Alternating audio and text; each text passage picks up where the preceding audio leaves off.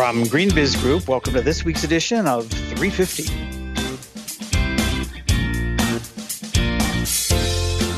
I'm Joel Makower this week in Davos, Switzerland. On this week's edition, some conversations from the World Economic Summit. Starbucks goes positively positive, the growing risks of global risks, and why textile metrics are in fashion. It's a clothes call this week on 350.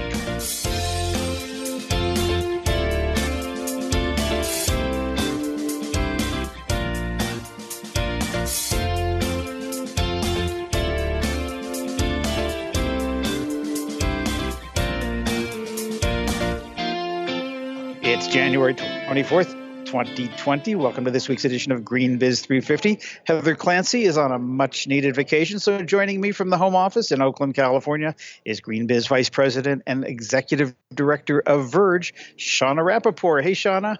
Hi, Joel. How's it going back in California? It's going great over here. We're uh, we're we're keeping things under control while you're over there getting up to mischief at Davos. How's it going? well, I can't speak for the conference, the actual summit, because I'm uh, not credentialed to go there. Uh, only a relatively, you know, elite of elite get to go there. But there's a quite a constellation uh, ecosystem or whatever, a long list of other events going on around town. Um, and that's where I've been spending my time. I'm sitting right now. You'll hear a lot of noise during this week's edition. I'm sitting actually in the lobby of the Hilton, which is right across from the Congress Center, where the uh, dignitaries and elite are meeting. Um, but um, it's also kind of great people watching uh, perch. There's all sorts of folks from the corporate and political world, and a few others uh, familiar faces uh, wandering by. So that's where I am, and that's the venue from which I'm podcasting this week. What what kind of meetings and events have you been been participating in? I understand you hosted. You, did you host a dinner last night? What what have you been up to over there? So there's uh, so many events and so many going on simultaneously. Uh, I'm going to events on uh, uh, sort of focusing in a lot on, on the topics that I'm particularly interested in these days, and that includes circular economy, that includes uh, ESG, and what we at GreenBiz call GreenFin. Um, and uh, said a lot about metrics themselves, and of course, business and nature, uh, biodiversity, and how that relates to climate change. Those are three th- themes that I'm seeing a lot of different events going on. Uh, yes, I did host an event uh, on a Tuesday night uh, here in Davos. It was uh, the World Business Council for Sustainable Development's uh, Circular Economy Dinner. Uh, had a couple of panels and uh, a number of speakers and uh, just a great group. But were, what was interesting, Sean, is that they were from four or I think five different continents, the speakers. And so got a perspective from South America, from India, from Europe, obviously the States, and, and so on. And, and, and that's something we don't always get to hear how circular economy is, is being implemented and what it means in some of those uh, uh, countries and cultures. Mm, well, all of those themes, obviously, we've been tracking them closely, but I'm so excited to hear more. And I'm sure you'll be covering uh, what you're learning about and, and engaged in over there. So can't re- wait to read more once once you uh, get through the week. Yeah, well, the plan is to have a piece for my regular Monday column. So uh, now that I've said that, I have to do it. But so look for that. um, so yeah, so that'll be interesting. And um, over the course of this episode, we're going to be playing uh, about five interviews I've done, actually four of them uh, here in Davos. One of them about a report that comes out in the run up to Davos, the Global Risks Report. Talked to one of the authors of that. And um, so that'll be uh, the, the bulk of this uh, episode. But for now, actually, Shana, let's talk about the weekend review.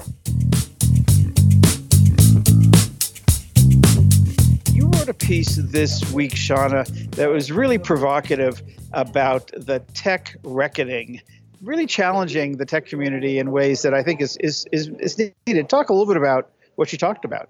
Yeah, well, actually, my piece for my my call my weekly column, my Verge weekly newsletter, which you're, if you're not signed up for it, you ought to. Uh, my piece this week, I actually really focused on the the positive news coming out specifically with Starbucks and Microsoft's re- recent announcements, which was a I'm sure we'll get into both of those. A nice counterpoint to my piece last week, which was a bit of a um, I wouldn't say a shaming, but a, a, a, holding up a mirror to the tech industry in particular, which I've certainly been thinking about a lot. We're still in January, like getting going, uh, heading towards uh, Verge 20 this year, and just thinking a lot about our move back to the Silicon Valley and the role, the responsibility, the opportunity for the tech sector in particular, and the whole region for that matter, to really, really step up on climate. I think there's been an increasing number, certainly, of, of thoughtful pieces and and buzz, certainly in the Bay Area and and and, and globally as well, um, about just the ways in which the industry, that region, California more broadly, which is in so many ways the epicenter of innovation, has really not been stepping up to bring the, the prowess of innovation and ingenuity and financial resource to arguably address one of the if not the greatest uh, uh, existential threat uh, facing humanity and all life on Earth. So it's a topic that I've been thinking about a lot, um, and and certainly plan on on on on covering more and, and designing our program this year and the events leading up to it uh, at Verge 20 to really look at how can we support the industry and the region in, in helping to address one of the, the biggest issues of our time. So it's a, it's a little surprising to hear you say that because we write all the time. In fact, you acknowledge that in your piece, Google and Apple, Microsoft, Adobe, that some of the big tech companies really are showing the way on renewable energy procurement, recycled uh, renewable materials. In the case of Apple, uh, Microsoft, as you said, just uh, made a really bold and ambitious uh, aspiration, a your goal to be uh, basically a, a, carbon positive company. Um, and so, how does that square with what you're writing?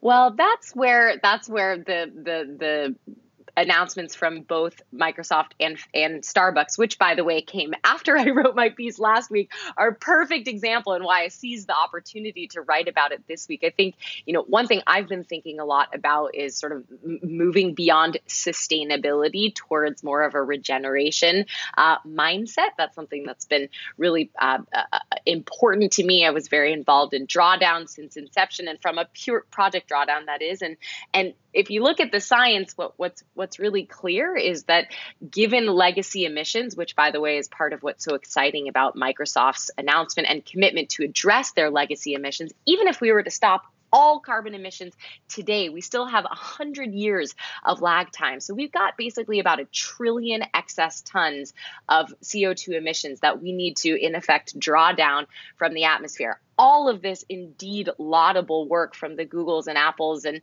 and and and Adobes of the world to in effect reduce minimize or even eliminate their negative footprint i would say is is not enough. And it's not just what i would say it was what it's what science tells us is needed if we're to actually going to avert the worst of climate change. And so that's why the announcements this week um, again from from microsoft and starbucks are so exciting because this move towards um, towards resource positivity the move towards drawing down and giving back more than companies actually take is is really where i think we need to be headed uh, in the world of sustainable and truly regenerative business.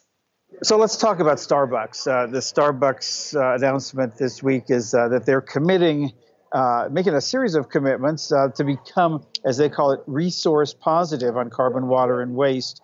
Um, and while they don't always have targets, ultimately they, they, they're setting some some interim goals, but they're looking at uh, more expanding their plant-based options, getting rid of single-use or reusable packaging. Uh, they're investing in regenerative uh, agricultural practices and reforestation, uh, water conservation, uh, water replenishment in their supply chain, investing in, in, in better ways to manage waste, um, ensuring more reuse and recycling and innovate to develop more eco-friendly stores, operations, manufacturing, and delivery. I guess that's the catch-all for anything they forgot. How do you read this, Sean? On the one hand, they've got these big, bold uh, commitments or aspirations. On the other hand, they're not really saying exactly what they're going to do when. Yeah, you know, honestly, I feel mixed about it it's on the one hand a huge, huge step in the right direction, committing to resource positivity. They're saying that basically they're going to store more carbon. Starbucks is going to store more carbon than it emits, eliminate waste in effect completely, and provide more fresh water than it extracts. I mean, to the point that I was just making about actually giving back more than we extract, than companies extract, that's huge. That's a big friggin' deal. Um, so obviously, even just the the boldness and the leadership, the ambition to put yourself out there to make those statements is is is is significant. I think when you get into the weeds, and um, Elsa did a great job covering the announcement, you can see okay, so by 2030, they're basically planning on slashing carbon, waste, and um, and water. I believe I believe it is, which is is progress. Doesn't actually say whether those are science based targets but um, the five categories that you just named around you know the, their menu reusable packaging all that it's all it's all great. Um, it's not necessarily net positive doesn't align with those uh, actually restoring and regenerating the the natural systems so um, i think it's like many bold sustainability goals it's going to be a matter of seeing what they learn along the way and and and for those of us watching hoping that they can keep up the ambition. We absolutely will be watching. And and, and i do think that there is uh, something to be said. And apple has, has done this as well where they set a goal um, but without a specific target. And, and, a goal that frankly they don't necessarily know how they're going to meet. And and I think that's that's bold. Um, and obviously they have to deliver. And and I think the fact that they made this so public as, as they did uh, says to the world well you know we're going to do this now so we have to do this because someone is going to be holding us accountable. So yeah I agree that it, it is a little bit mixed but in general uh, I'm, I'm pretty excited and, uh, and happy that they're doing this. And I think this is, we're going to be seeing more and more of these uh, positive, regenerative kinds of commitments. I was talking with someone uh, here in Davos about regenerative is the new sustainability.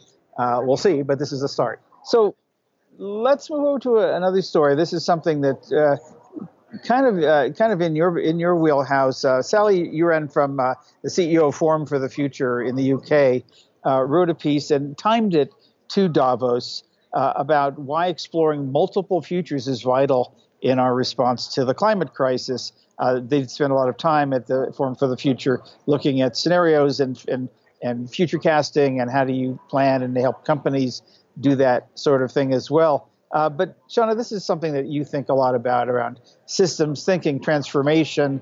Uh, what do you make of this?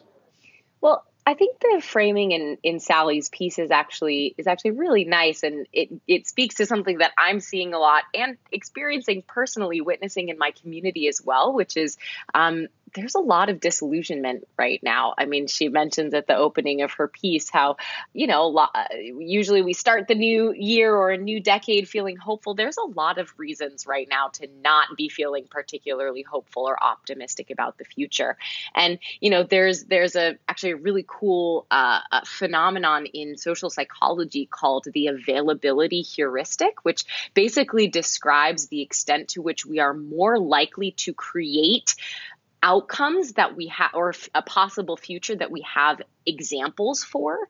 And so the work that they're doing at forum for the future of basically bringing diverse groups of people together giving them uh, tools for imagining many different possible futures, I think is capacity building around a really important skill that we need right now. We have a lot of examples, a lot of stories, a lot of data points that are supporting the future that we don't right want right now, um, a rather dystopian future. And so giving people in these kinds of contexts again the tools to imagine different outcomes um, feels really important uh, in terms of in engendering and emboldening ourselves to to go out and create them. Do you see that this sort of way of, of, of systems transformation, futures thinking, is actually being used inside companies, or is it more of a think tank variety? It's a really good question. I can't speak to whether there's an you know there's strong initiative and impulse from companies internally. I know organizations like Forum for the Future, Institute for the Future that are really deeply rooted in these kinds of scenario planning and and many others for that matter often are brought in. I think it would be great to see an increasing uh, number of those cases. You know, there are some really compelling stories of the ways in which doing this kind of work leads to significant transformation. I think it's in in Sally's piece, she shares a story about the, the tea industry and how they brought together, you know, folks from across the supply chain and and and engaged in this kind of of of scenario planning or future imagining possible futures. And it was only when they came to the point of grappling with wow as a result of climate change as a result of resource scarcity there is a possible future in the near term future in which tea no longer exists, um, that was what was really needed getting to that rock bottom point of grappling with that to then move forward together and imagining a possible future. So when we think about what that might look like, I mean, talking about Starbucks, I think it's 60, 70% of all coffee varietals are extremely at risk due to climate change. Think about other industries. You were to, I know we're going to talk about your great textiles piece in a minute, thinking about cottons and other materials. I imagine these kinds of futures um, scenario planning planning is could be a really powerful way of helping the whole system grapple both with the the not positive future that we're trying to avert as well as uh, being more becoming more rooted in in what's possible yeah, that's a good point. And and and I've been hearing and having a number of com- conversations here in Davos, um, where uh, you know a lot of the conversation uh, on the part of companies um, and, and, I had this conversation with a chemical company that's big in plastics, and, and it was at the event of the Alliance for to End Plastic Waste, which is a uh, has just had its one year anniversary. This uh, alliance of of plastics and brands and, and chemical companies that are trying to reduce uh, the waste piece on plastics.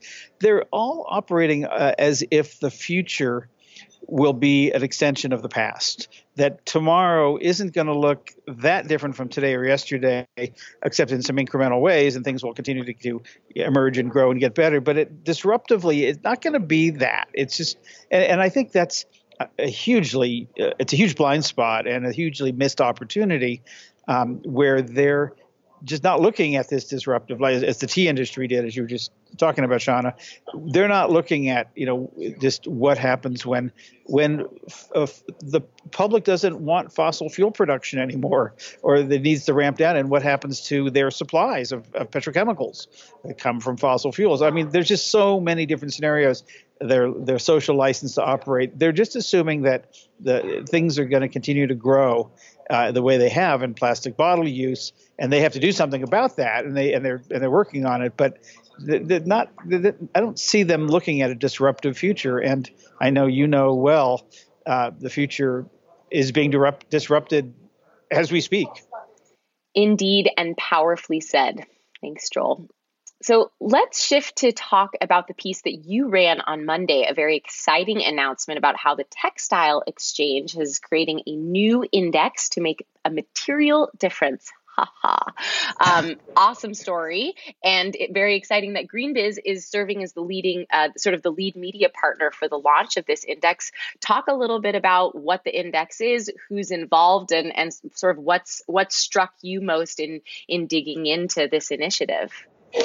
Yeah, it's uh, it's interesting. I mean, I've been watching the textile exchange. It used to be called the Organic Exchange, and then before that, it was I think the Organic Cotton Exchange. It's evolved in a, in a couple different ways over the past almost 20 years of its existence. But uh, they've been doing a, a, lot of work to to help uh, understand and, and and grow the markets for initially sustainable cotton or, or, or organic cotton, actually, but now it's sustainable materials of, of a, a wide range of, of types. And um, they've had this, um, they do this benchmarking exercise every year or every couple of years. I'm not sure exactly the frequency, where uh, they're participating companies, a couple hundred of them, submit information about their purchases and, and a number of other practices and policies. And they benchmark it and anonymize it and, and report back to the industry how everybody's doing. And uh, and then for the industry themselves, they actually do a, a leaderboard where you can see who's the top five buyers of, of say, organic cotton, and and so now they're ramping it up and and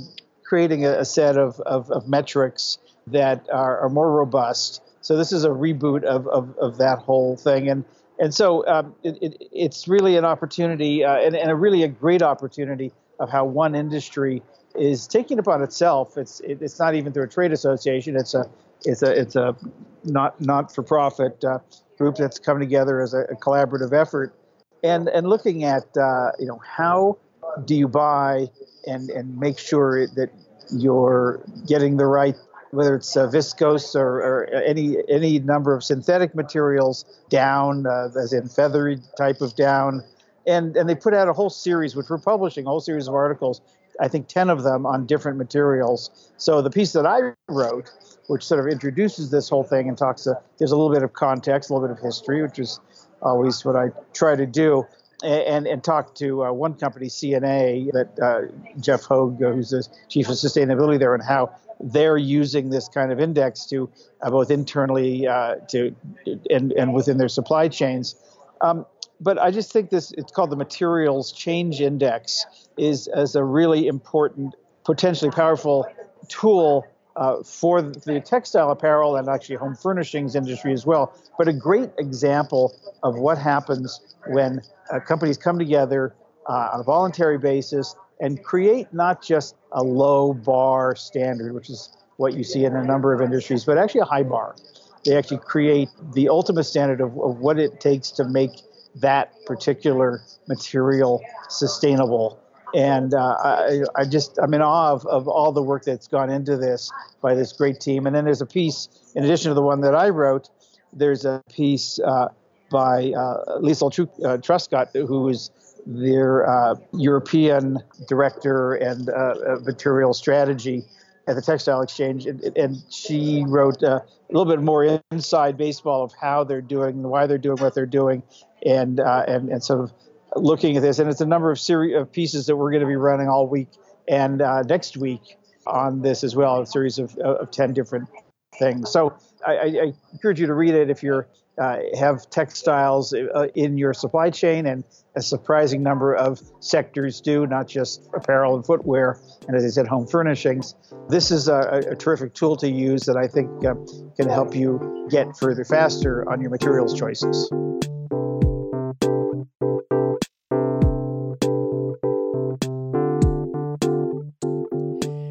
Each year in the run up to the Davos summit, the World Economic Forum releases its Global Risks Report.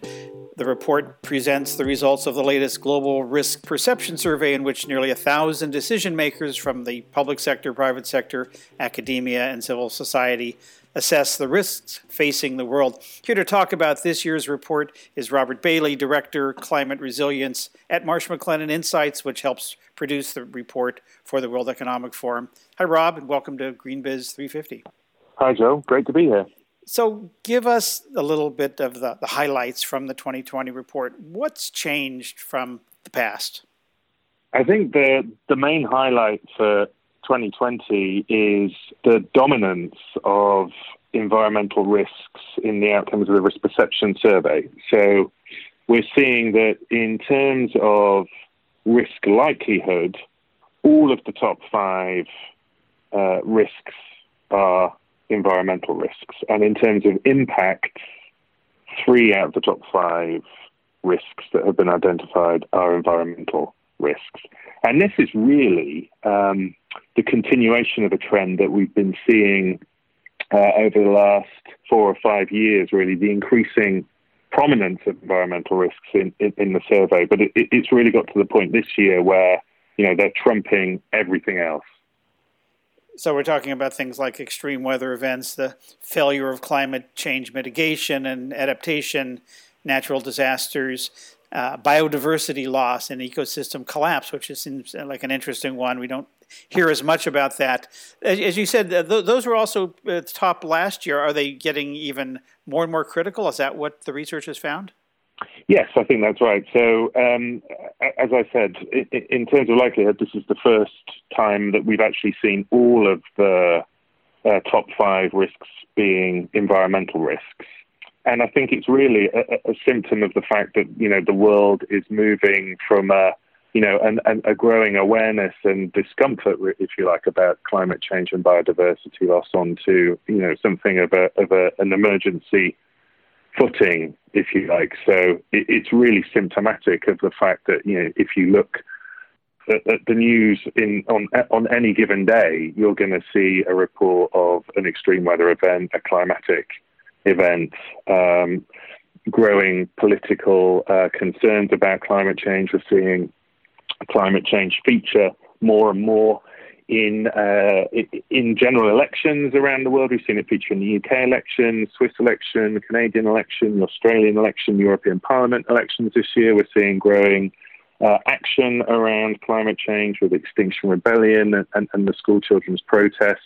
We're even seeing some, you know, nascent forms, if you like, of industrial action linked to climate change with, with, with staff from uh, a number of global tech companies actually um, walking out uh, in, in, in, in, as part of the climate change protests from work or, or um, openly criticizing management or even initiating um, shareholder actions in some cases. So, you know, we really are, uh, I think, um, seeing a, a sort of a step change in the level of, of anxiety and concern about these issues now it's interesting because when one reads the news, you, you certainly see those things, particularly what's going on in Australia right now, for example, but you also see a lot more about economic inequality. Um, you see a lot about uh, in the business press about asset bubbles and, and, and even particularly a carbon bubble or housing prices and, and a lot of uh, other critical issues. And yet those don't seem to uh, rise to the level of concern that uh, environmental issues do despite the fact that arguably, at least certainly in the United States and, and, and, other countries, they don't get as much media as some of these other issues. Why do you think those are, are looming so large in, in the minds of the influencers that you survey? Well, I think if you look back over the last 10 years, it's certainly the case that economic risks did feature very prominently, particularly uh, you know in the wake of the of, the global financial crisis. The risk perception survey then, you know, it's green today in, in terms of the color coding, which is green for environmental risks, but back then uh, everything was blue for economic risks, and you know there were concerns about asset price collapses, um, fiscal risks, all sorts of things that, that you know that are, are more linked to that economic um, and uh, financial agenda. Um, but I think, you, know, today, um, I think the science is, has, has reached a point now where it's pretty incontrovertible that really uh, we have run out of road, if you like, for uh, in terms of the the opportunity to uh, avoid the worst impacts of um, of climate change. You know, the science is pretty clear that uh, we really have to see a step change in the level of ambition and policy making if we're going to avoid the most serious impacts of climate change.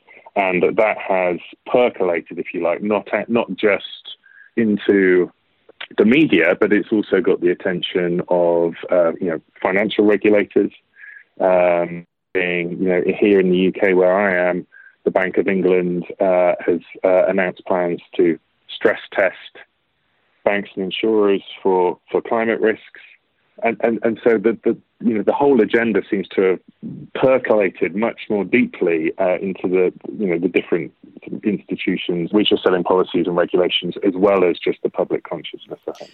So how is this global risk report used, um, or at least how would you like it to be used, and by whom? What's its uh, purpose?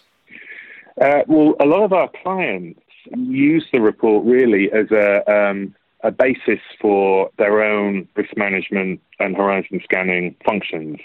And I think you know with that with that in mind, I think one of the key messages that, that comes out of the analysis this year is around the risk that's been identified about the, the possible failure of climate change mitigation and adaptation.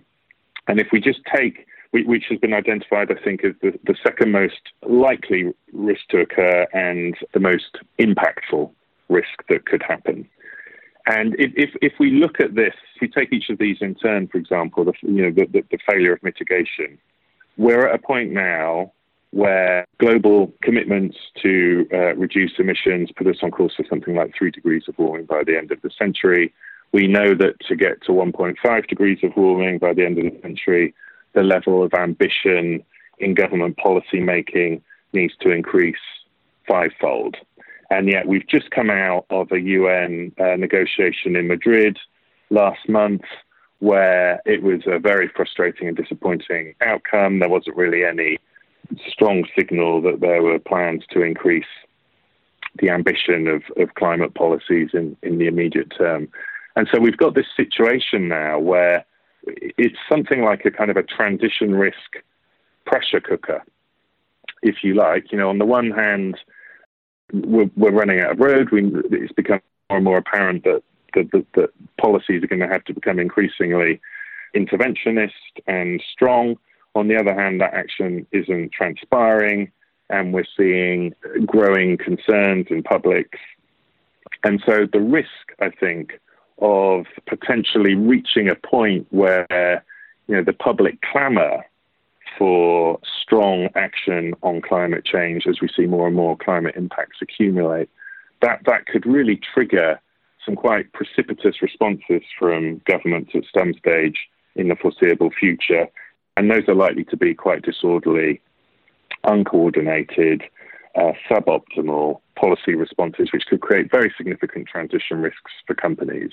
So, one of the things that you know, I would hope that this report can can help companies do is, as an input, if you like, to uh, climate scenario analysis, analysis, horizon scanning activities, where they look at the range of possible different outcomes of transition pathways and uh, warming pathways and the physical impacts that may follow, and think about in a in a sensible, um, logical way what the implications are for their direct operations, for their business models, for their customers, for their supply chains, so they can start to think about putting in place strategies and responses that aren't necessarily based on uh, an expectation of what will happen, but are resilient to the range of possible futures and uncertainties that climate change is presenting.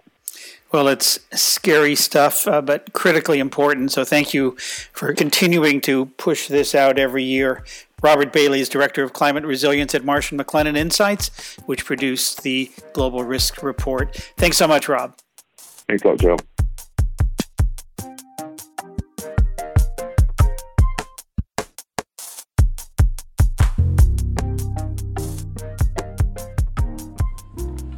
One of the companies here in Davos this week is one you probably haven't heard of and wouldn't necessarily expect to be here Griffith Foods, privately held company based in Chicago that sells seasonings, batters, marinades, uh, things like that for some of the world's largest food companies. And here with me is Executive Chairman Brian Griffith. Hey, Brian. Hey, Joel. So, why is Griffith Foods at Davos? Well, fundamentally, we believe very much in um, the purpose of what the World Economic Forum is set out to do, which is kind of you know business as a force for good. Um, how can we can collectively make a difference together um, in terms of making the world a better place? And so this is one of our kind of uh, first forays um, into the World Economic Forum, but um, we feel it's, it's the right context and the right place to be. So tell me a little, a little bit about your week. Uh, you are speaking, I think, on a couple of panels, and what's going on? Yeah, I've had the opportunity um, and, and, had some invites, primarily with the World Business Council of Sustainable Development. And it's one of the many kind of um, opportunities that around the World Economic Forum, there's lots of uh, ancillary kind of activities that are, are playing out. And they're basing their activities really out of the Sustainable Development Goals uh, tent um, and bringing together a variety of different businesses um, around topics that are, are, meaningful with that. For ourselves, it's going to be a, um, a discussion on the future of protein. Um, as well as um, there's a second panel that I'll be uh, discussing with, which will be on uh, risk management, kind of trust and transparency in the supply chain. So there are lots of forums. Uh, the World Business Council for Sustainable Development has its own meetings, and, and, and you've been coming at some some of ours why this one? Because this is there's a lot of uh, obviously uh, heads of state and, and, CEOs, but what is it about this that made you come? I, I believe for the first time. Yeah, um, well, I think it is. It's the kind of concentration of the leaders that are gathered around um, some of the most important issues that we have in our world today. And so, fundamentally, um, as our organization, we've been organizing ourselves really around the principles um, and aligning ourselves to the SDGs. And so we believe we have a role to play in each and in, in, different areas of that in terms of our materiality and how we can drive impact. So fundamentally, as we harness our capabilities as a recipe developing company with our partners, is say how can we actually create accessible, delicious nutrition um, for the base of the pyramid, as well as for our core business that we have around the world. And um, so we really see this as an opportunity to kind of gather together with uh, these different players. It's a diverse ecosystem of players. Um, some of the connections are obvious, and then some others I think are kind of um, occur over the kind of opportunity to interact with one another. A lot of randomness of just bumping into people or just meeting people. Here we're sitting at a little uh, beer garden uh, over a skating rink outside on a beautiful sunny and very cold day here at Davos, and uh, we keep running. Uh, I've been running into people all, all, all along the way. So as you take the train back down uh, to uh, wherever you're going next from here, and you think about, you know, wow, that was a successful week, exactly what I wanted to see happen. What happened? What I envision happening, because um, we were at the right of the, the beginning of this, is um, to be able to connect with people who want to make a difference and take action. And so, like I said, I think there's going to be some novel configurations and inspirations that will come from uh, the contacts that we make here, um, the conversations, um, but most importantly, about the impact that we're going to drive collectively together. There's a lot of forces in the world that are, are pulling against that in some cases, but the depth of the need and the incredible opportunity we have before us, it, it behooves all of us uh, to commit ourselves for action and, and, delivering on that. So I see both uh, new friends partners and our, our ability to actually drive impact as we go forward. Brian Griffith is executive chairman of Griffith Foods. Thanks, Brian. Mm, thanks, Joel.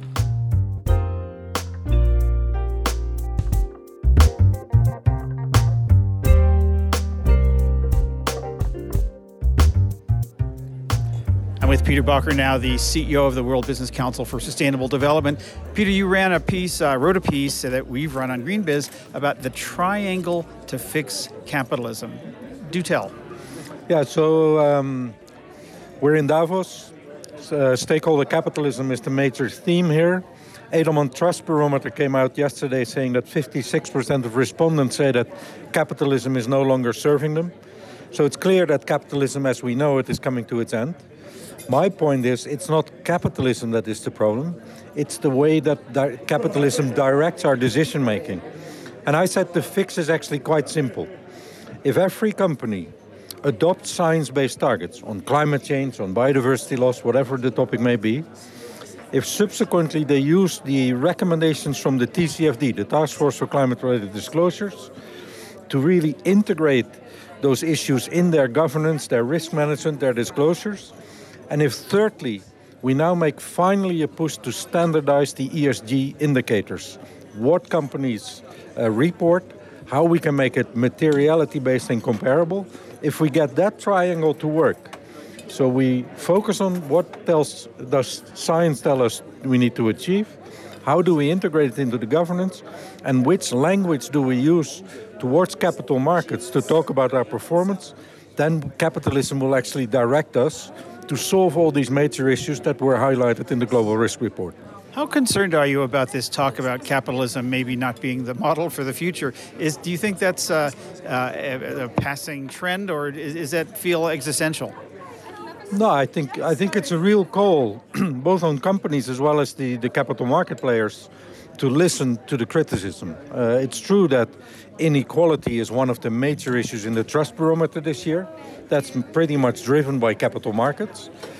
It's true that capital markets still do not integrate the externalities, so all these issues, climate, biodiversity, are not part of the valuation and the capital allocation models. And if we do not redirect capitalism, then the world will just say this thing has lost its license to operate.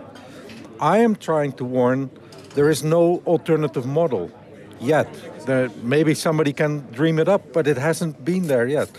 So rather than throwing it away, let's fix it.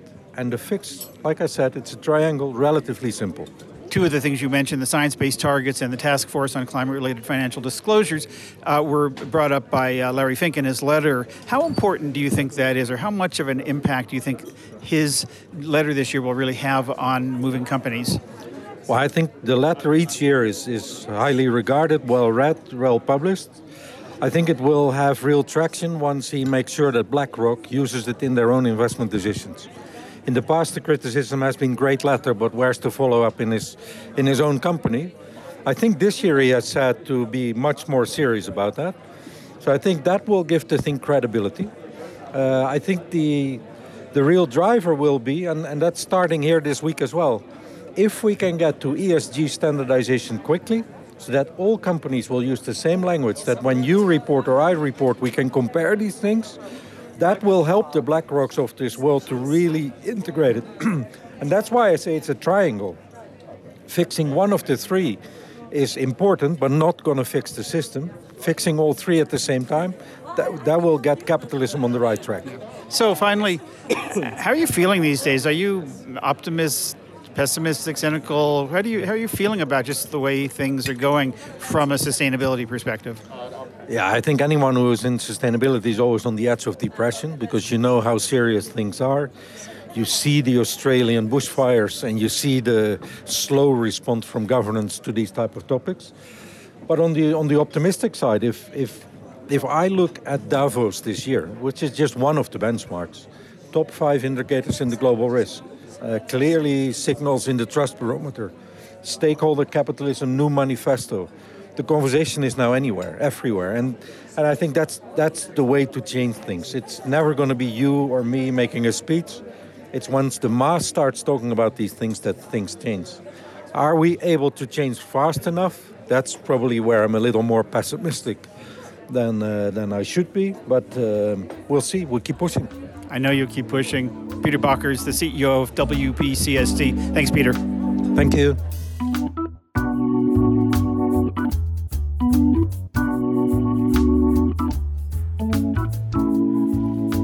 As I said, the circular economy has been a big topic here this week in Davos, and I'm joined now by Marc de Wit, the Director of Strategic Alliances at Circle Economy, based out of Amsterdam. Hey, Mark.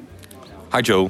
So you just released a report here, uh, pretty interesting. Did it talk about what the report is and and and how it's changed from the last time? Right. So two years ago at Davos, we presented for the first time our circularity gap report. And really, the reason why we wanted to do that is that in the circular economy, we have a lot of talk of the direction where we should be heading. But what we felt was really lacking was a clear analysis of where we currently stand. So, a zero measurement for the globe. Um, and what we did is we looked at how um, resources um, currently being extracted, processed, are really put to work to satisfy key societal needs. Um, and what we found is that actually after use, only 9% of all the materials we use, and currently for the first time ever, we're using more than 100 billion tons of materials every year as mankind, and only 9% of those materials actually make it back into our economic system, meaning that more than 90% is wasted. So that sounds potentially like progress. I mean, I, but it depends. Where were we two years ago? Yeah, so two years ago, we found that it was 9.1% that was reused, and currently only 8.6% uh, is being reused. So we really see that we're really going in reverse. Well, why, why, is that? I mean, with all the action and all the companies and governments that are stepping up in the circular economy, you'd think that wouldn't be the case. Why is that? Right. So what we what we saw is that really the extraction of materials um, has increased to such an extent. So that is really the, the mining of uh, minerals to, to erect buildings, um, fossil fuels, etc., has really increased to such an extent that it outpaces uh, the extent to which we're able to process end of use waste and get it back into our system. So we're digging up things faster than that we're reusing stuff. I imagine that most of the data, they're all lagging indicators, but some of this I know in the States, the municipal solid waste data is, is a few years old. What, what do you think uh, is, is going to be the picture? Are, are you going to start to see some progress, or is the economy growing at such a speed right now that we're just going to keep using more stuff and the numbers are going to, again, either be, be, be flat or maybe go back the wrong way? Right. Well, I, I think if you now just um, kind of just look at the numbers, it, it looks quite bleak. And you see that the structures in there are really hardwired. Kind of the linear economy is really embedded very deeply in, in how we operate. At the same time, also here in Davos, but also what we've done is looked at really bottom up initiatives across the globe. And you see so many efforts going in the right direction. So I'm positive in that sense.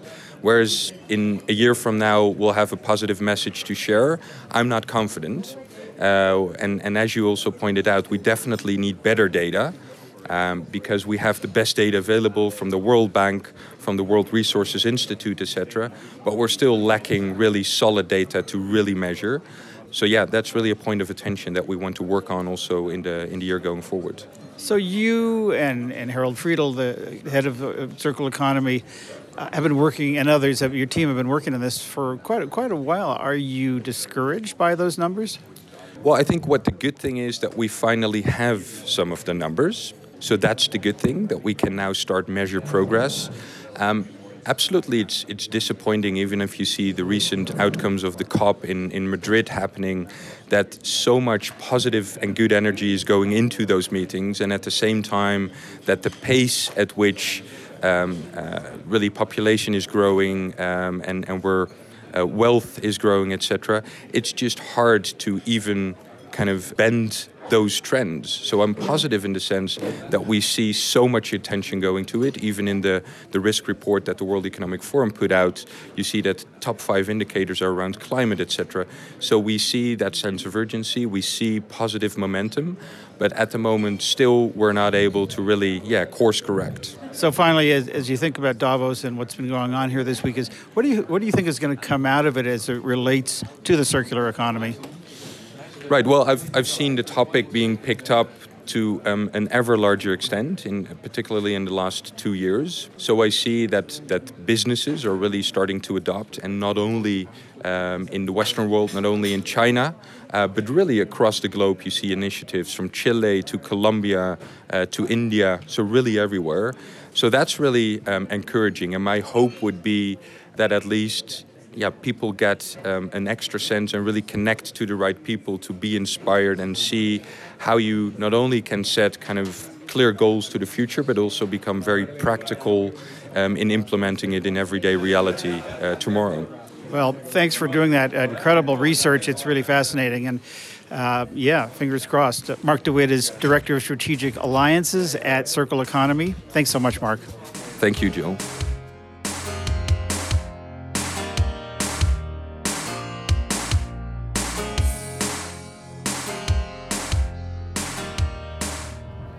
As I said earlier, part of the conversation here this week in Davos is about biodiversity, that business for nature, and risk. Uh, and here with me now is Mark Gough, the Executive Director of the Natural Capitals Coalition. Hey, Mark.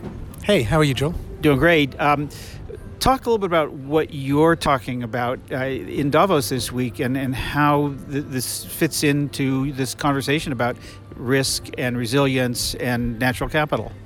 So there's a lot going on here in Davos this week. One of the key things we're doing is we're launching the policy asks. So we, along with many other organizations, have come together through Business for Nature. And Business for Nature is trying to bring one voice from business into the policy arena. So rather than having 22 different approaches, can we have one? And for that, today we've actually just launched the five policy asks. At the center of those five policy asks, the lotus flower of policy asks here, is valuation.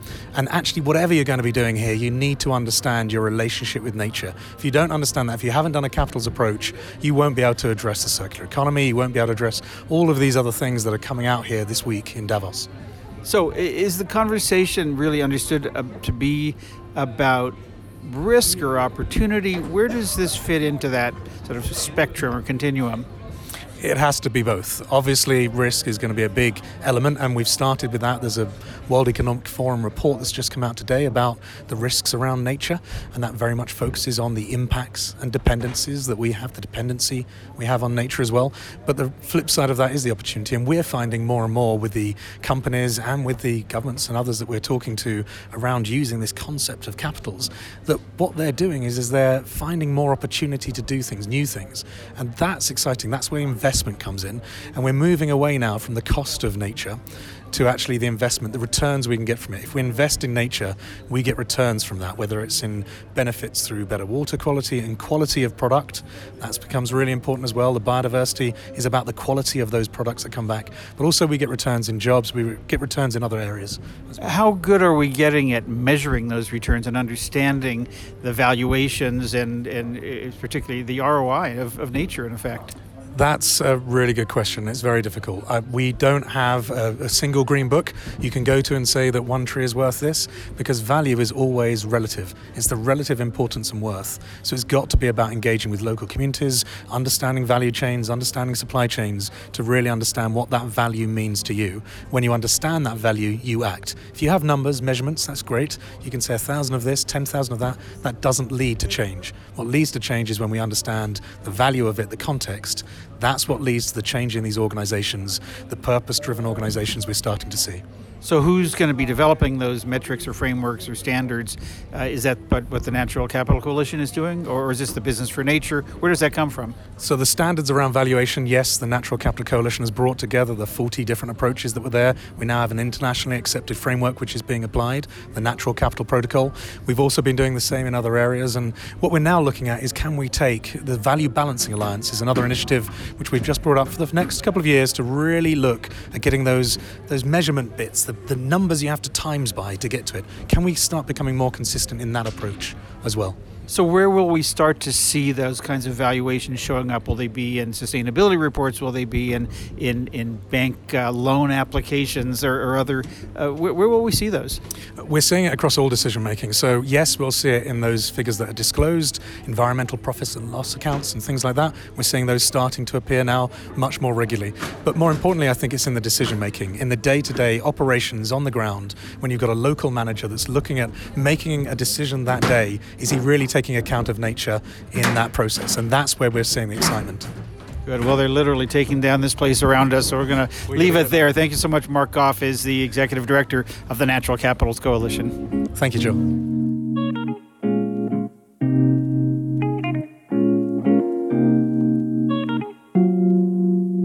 And that's our 350 podcast for this week. You can go to greenbiz.com slash 350 and you'll find more about the organization, stories, and events we mentioned this week. While you're there, check out our free e-newsletters. We publish a different one Monday through Friday. Shana's is called Verge Weekly and mine's on Green Buzz on Mondays, Verge Weekly on Wednesdays. Go to greenbiz.com slash newsletters and you'll find out more about them. And as always, we love to hear from you. You can email us at 350 at greenbiz.com. Heather will be back next week with me and another edition of GreenBiz 350. Thanks to Shana Rappaport for stepping in this week. Until then, from all of us here at GreenBiz Group, I'm Joel Makower. As always, thanks so much for tuning in.